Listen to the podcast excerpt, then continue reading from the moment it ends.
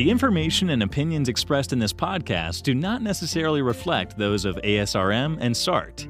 These podcasts are provided as a source of general information and are not a substitute for consultation with a physician.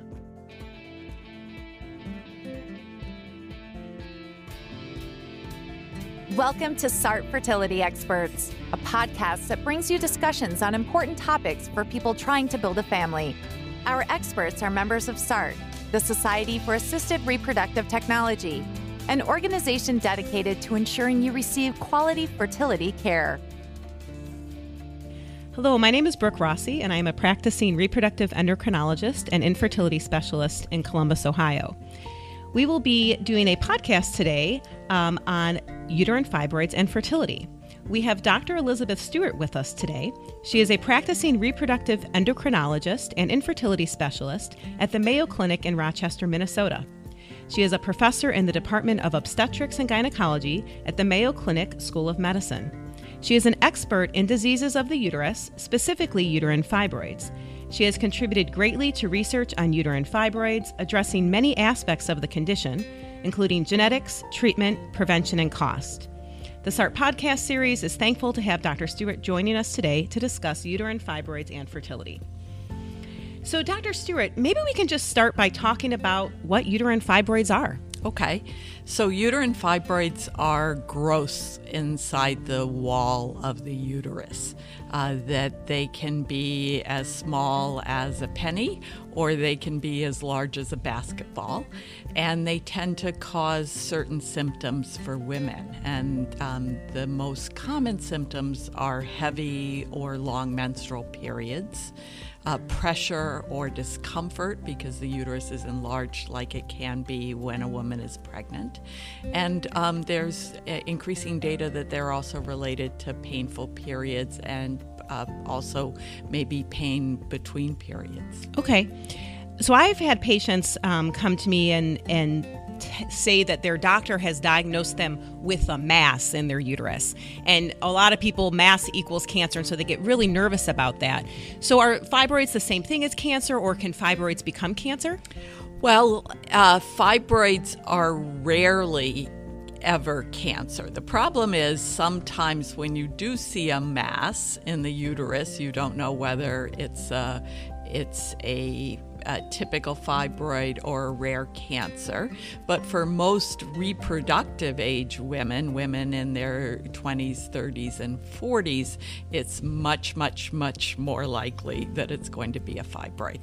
And especially if you're having fibroid related symptoms. Perfect. And so most people who are reproductive age, so women between the ages of maybe 20 and 50, most of them aren't going to have cancer if they're told Absolutely. they have a fibroid. Perfect. Absolutely. Okay. okay. Um, and how common are fibroids? Well, they're like, extremely yeah. common, and that's one of the big issues. The study suggests that uh, white women have up to a 70% chance of having a fibroid within their lifetime, and for black women, it's more like 80%. And so um, many, many women will have a fibroid during their lifetime, um, and a pretty good percentage of those women will have fibroid symptoms, but some women have fibroids they never cause them any problem and they never have to take any action.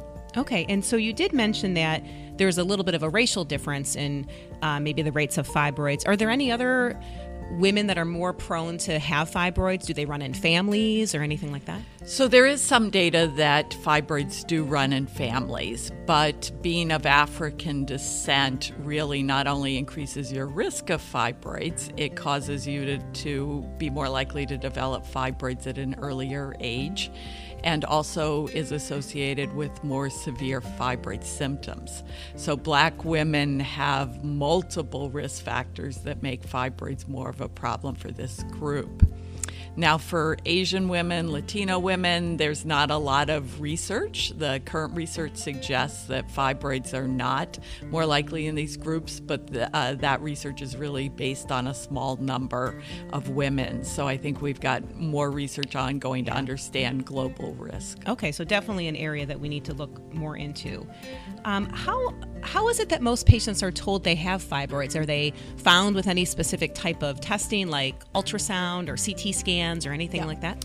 So um, the two most common things that cause a, whim, a woman to find out she um, has unsuspected fibroids or either a pelvic exam, if your doctor's uh, doing a pelvic exam and feels a lumpy or bumpy uterus, that sometimes indicates uh, that there may be fibroids because when the fibroids are on the outside of the uterus, it feels irregular. Do people ever feel them themselves? Oh, absolutely. And, Yeah. and sometimes they don't even know what it is. They come in and say, I've got something over here on my right side, or, or Okay. I'm feeling something funny.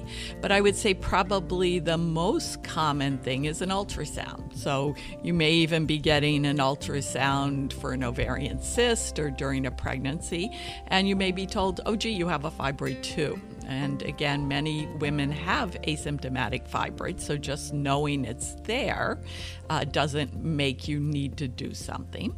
But if somebody tells you you have a fibroid and you go, oh, yeah, maybe that's why I have nine days of my period every month, or maybe that's why I can't fit into my clothes anymore. I've had to change the size of my pants in the last year. Um, it prompts you to kind of say, gee, maybe this is related to something I'm experiencing. Okay, and it sounds like, I mean, you've mentioned over the course of our talk so far um, some different symptoms that people have. They may have heavy bleeding, they may have that their waist may start to increase in size, um, some pain. Any other big common symptoms that people have? What do pe- patients come to you and complain about the most? Well, I think by the time people come to me, they've already uh, uh, had an assessment of their symptoms and, and they're likely linked to fibroids. But sometimes women are told by their primary care provider that they're anemic. And uh, again, anemia in older people is associated with colon cancers and other things. And no- nobody may even think, gee, are her periods heavy? Could she have fibroids? Exactly, Uh. Sometimes you have bowel or bladder problems because there's a specific fibroid pressing on your bowel or your bladder.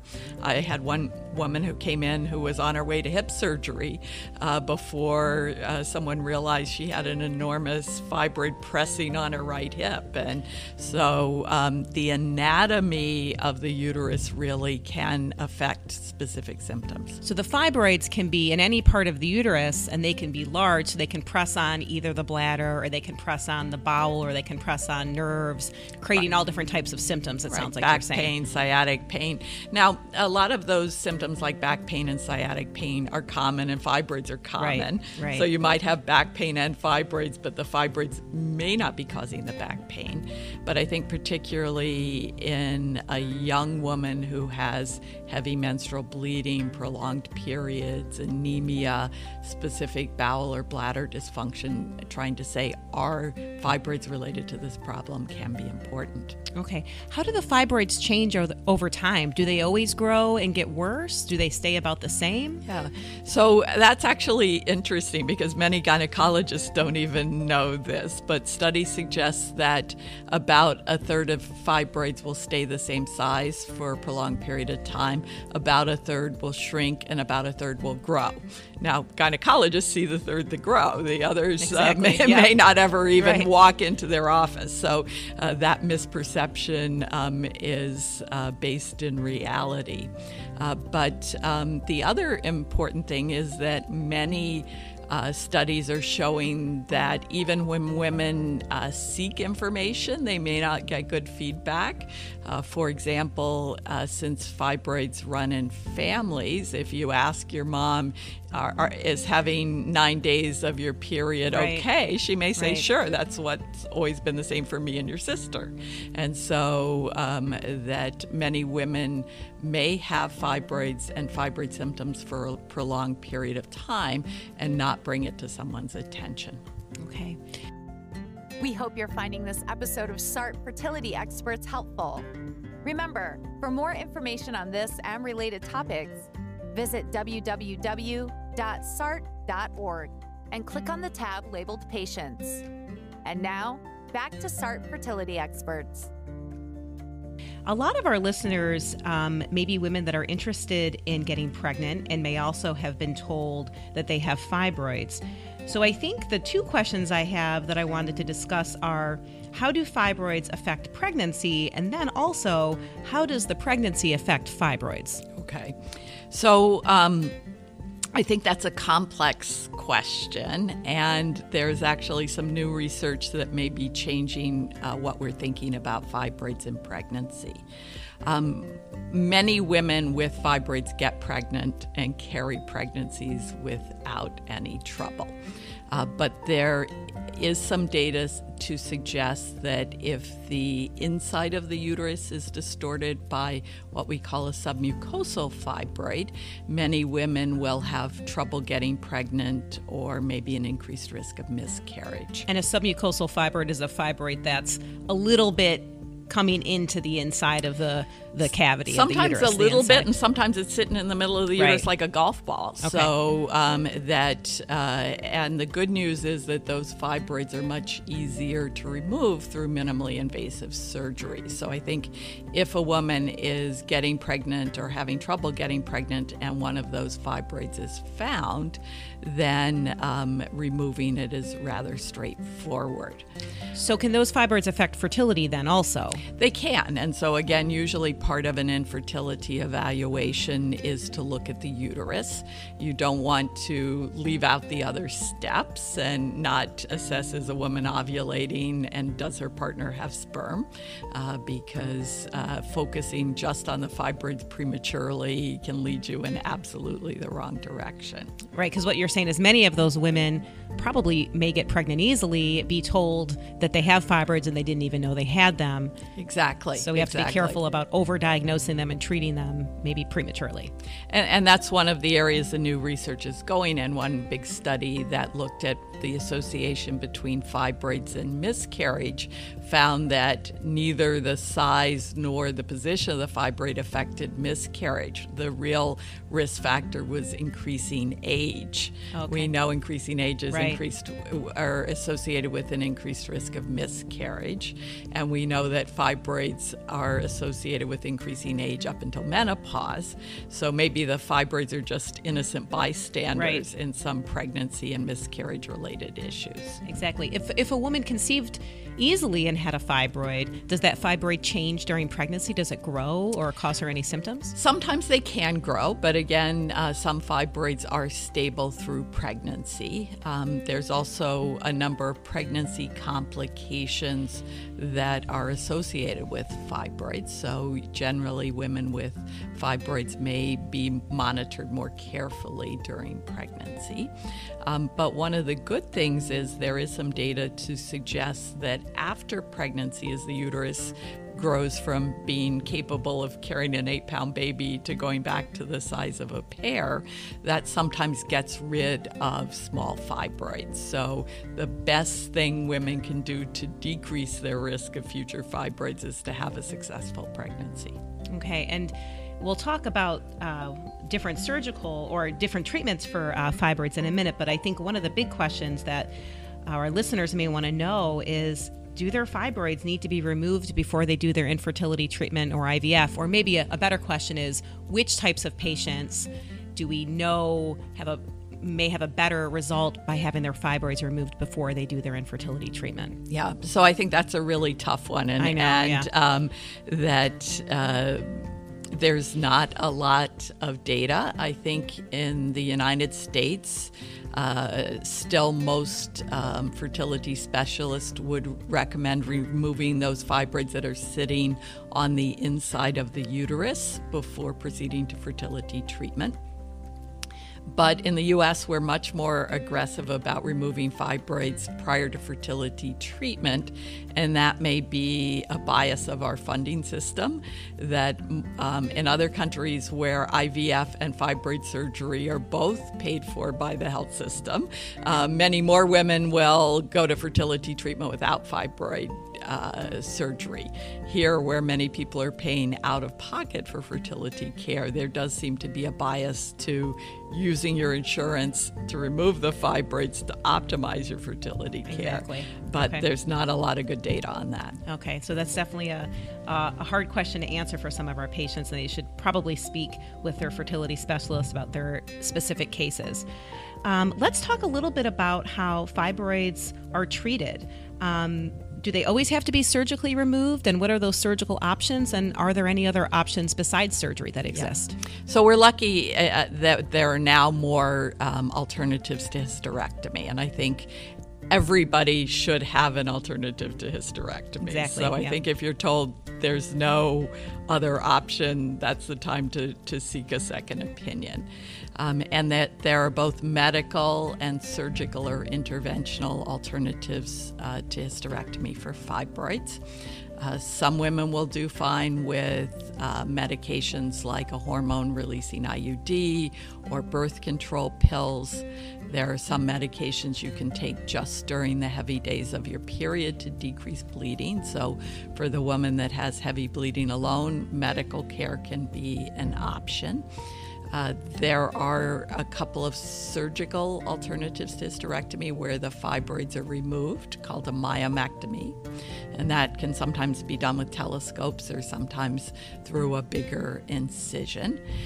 And there's also um, a couple of interventional techniques where you can use um, a laser fiber during laparoscopy or you can use uh, little pellets that um, are delivered through a catheter, so more like you're having a um, cardiac catheterization called a uterine artery embolization, or there are a couple of techniques that use sound waves to destroy fibroids.